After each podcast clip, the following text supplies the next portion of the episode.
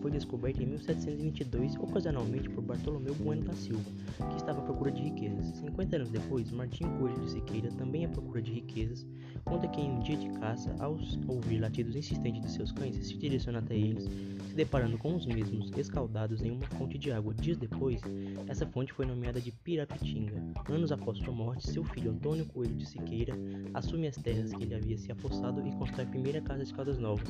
a Casa Tenente Coelho. E na mesma época, um homem veio para se tratar de uma doença reumática e, conseguindo a cura, pediu para que espalhassem a notícia, fazendo com que atraísse um escritor chamado Auguste de Saint-Hilaire,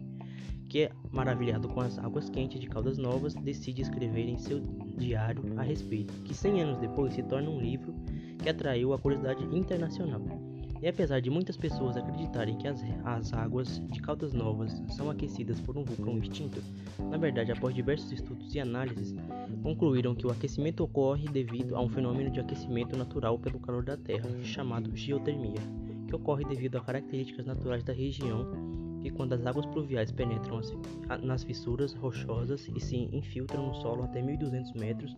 de profundidade, sofrendo aquecimento de 1 grau. A cada 30 metros, devido à proximidade com o centro da Terra, ganha pressão e retorna à superfície e mistura-se com o volume frio do lençol freático. Logo após essas grandes descobertas, Caldas Novas, que antes era apenas um arraial, se torna uma grande cidade que todos os anos mais de 3 milhões de turistas visitam e também é considerada uma das maiores instâncias hidrotermais do mundo.